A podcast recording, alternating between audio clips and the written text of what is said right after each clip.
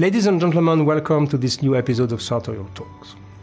Is the suit dead? They may sound like a blunt question, but this is a real question nowadays. So many people, since I started Parisian Gentleman in 2009, one decade ago, already one decade ago, so many people were predicting the end of classic style, the end of men's style. Everybody was prophesying the fact that more and more people will go casual, more and more people will get rid of their uh, the conformity of a necktie, more and more people will get rid of a conformity of a suit, etc., etc. So were these people right? We are 10 years later since the death of the suit were prophesied and announced. Is the suit dead in 2018? That's the question. Well, we can say that um, in 2014, that is halfway to 2018 and 19. Um, it seemed at one moment that they, these people who were uh, predicting the death of the suit were right. Why? Because um, we had some symptoms that were appearing here and there.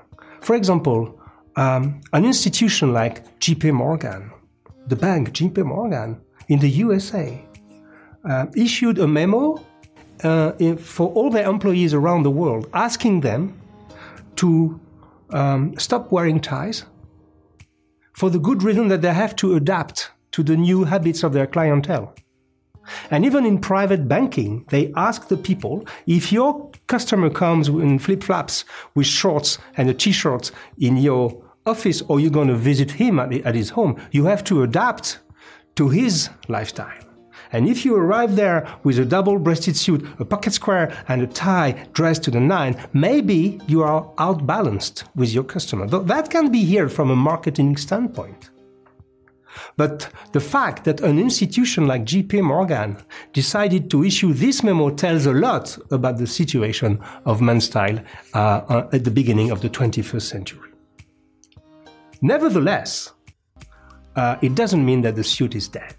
And to illustrate this, I will try to give you an overview of what is happening on the market and why, in my opinion, the suit may go through some kind of a stormy weather and, uh, and an era where all the cards are reshuffled.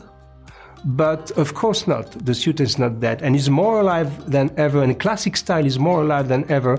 It's a kind of a normal reaction. Every time we have um, a cultural trend that is becoming global, it creates a counter reaction and what we call a counterculture. Let's take an example. At the end of the 70s, beginning of 80s, in this country, the United States of America, everything was built around the lifestyle in a car. Drive through, drive ins. The whole civilization was focused on one thing the new lifestyle was to have a car and to drive a car and, and to have in every household two cars and three cars and maybe sometimes four cars. So everything was made around the car. And guess what?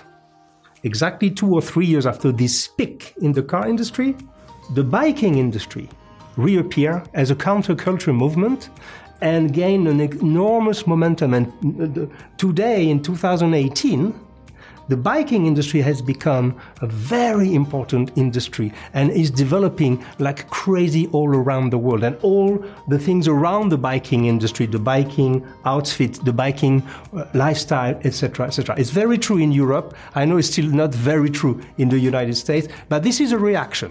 What happened to the world of classic men's? What is happening to the world of men's in general? It's the same phenomenon. We are going into an era where all the people they need, they want comfort.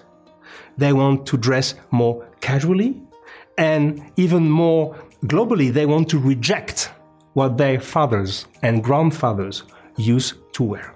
Previously, you had, uh, I would say, 80% of the people who were wearing a suit, they were wearing a suit because they had to wear a suit. It was not a choice, it was an obligation. They had to wear a suit because they were uh, attorneys or bankers or consultants or whatever, but they had to wear a suit by obligation.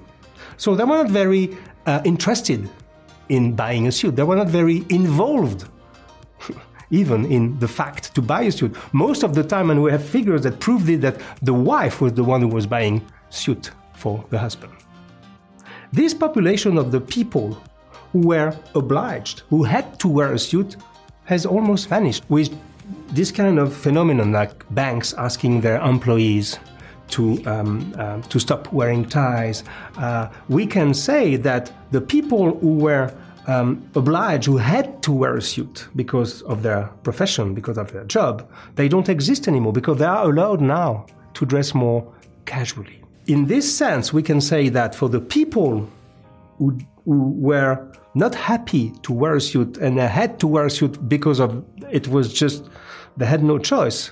Uh, yes, the suit is dead for them. But what is interesting is that now the people who are wearing a suit in companies or in social moments or whenever they want, they don't do it because they have to, they do it because they want to. And that's a total different picture. So it's make that for them, for this category of people that we are talking to with Parisian gentlemen, with sartorial talks, with our books, with everything we do, for these people, the suit is alive and probably more than ever alive because they want to dress up. In the 1970s or 1980s, when you were a banker or when you were working for a corporation, a big corporation, specifically in America, coming to a meeting without a tie would have been looked upon as a rebellious act almost. If you were working for the Boston Consulting Group or for JP Morgan or for whoever, and you show up at a meeting high level meeting without a tie, he wouldn't have looked upon as this guy is a rebel. Now just take the reality of 2018. It's the exact contrary.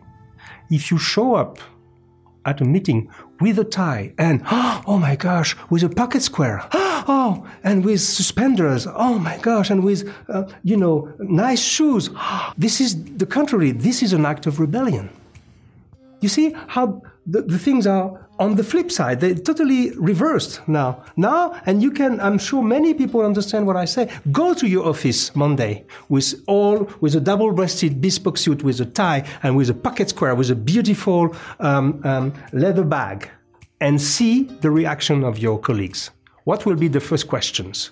Are you going to a wedding? Or are you going to a job interview? Because they can't figure out why you are so well dressed. So, the rebels have changed. We are today the rebels. Wearing a tie, wearing a pocket square, being um, involved in what you wear and how you present yourself to others has become a kind of a rebellious act. But with this community that we have around us, with us, and I would say 50 friends that are doing either blogging or Instagramming or YouTubers or whoever, all the people of our community. It's a small club of people who are involved in the promotion of this lifestyle. Um, we are living in a very, very interesting moment of our history. Because when everybody say the suit is dead, we prove every day that not only is not dead, but the stylistic choices, the stylistic um, environment in, in, into, in, in, in which we live these days, with all these tailors, all tailors that all of a sudden have the light on them. I know so many tailors in Italy. They were known by the, the aficionados, the people who really love this industry, but they were not known by the great public. Now, some of them are. So it's very paradoxical. You see, this counterculture is created, and now this niche is growing and growing and growing. Of course, it's challenging for the big brands who were providing for these people who had to wear a suit. Millions and hundreds of millions of men around the world that have to wear a suit because they had to. Uh, these people disappeared. So they had to change their business. Other than went to the fully casual side of things, like many big brands, or they decided to have a more refined, more um, um, more sophisticated product for people who are interested in dressing well. When somebody says the suit is dead, it's probably a man. It's never a woman. Why? Because uh, if I remember well, in the years, I would say it's 2011, I think, in 2011, there was a very highly surprising survey that has been realized by the Kelton Research Institute. The subject was um, all around the, the um, having a more stylish man. So they were interviewing a few hundred women on the subject of men's style.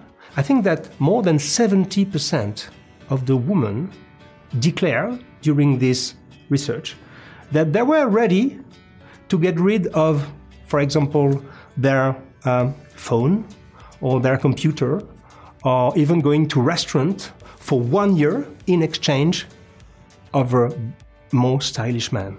And that's very interesting. So on one hand, you have people who say the suit is dead, and on the other hand, you have the woman who said very clearly, that's a very serious research, who said clearly, I want a more stylish man. Yes, the suit is dead for the people who had to wear it without liking it. But no, the suit is not dead for the people like us who are promoting this way of life, who are promoting this lifetime, and who believe that a little bit more elegance in this brutal and inelegant world uh, is highly, highly required and demanded. And this is why we will continue preaching for a more elegant life and for a more elegant world.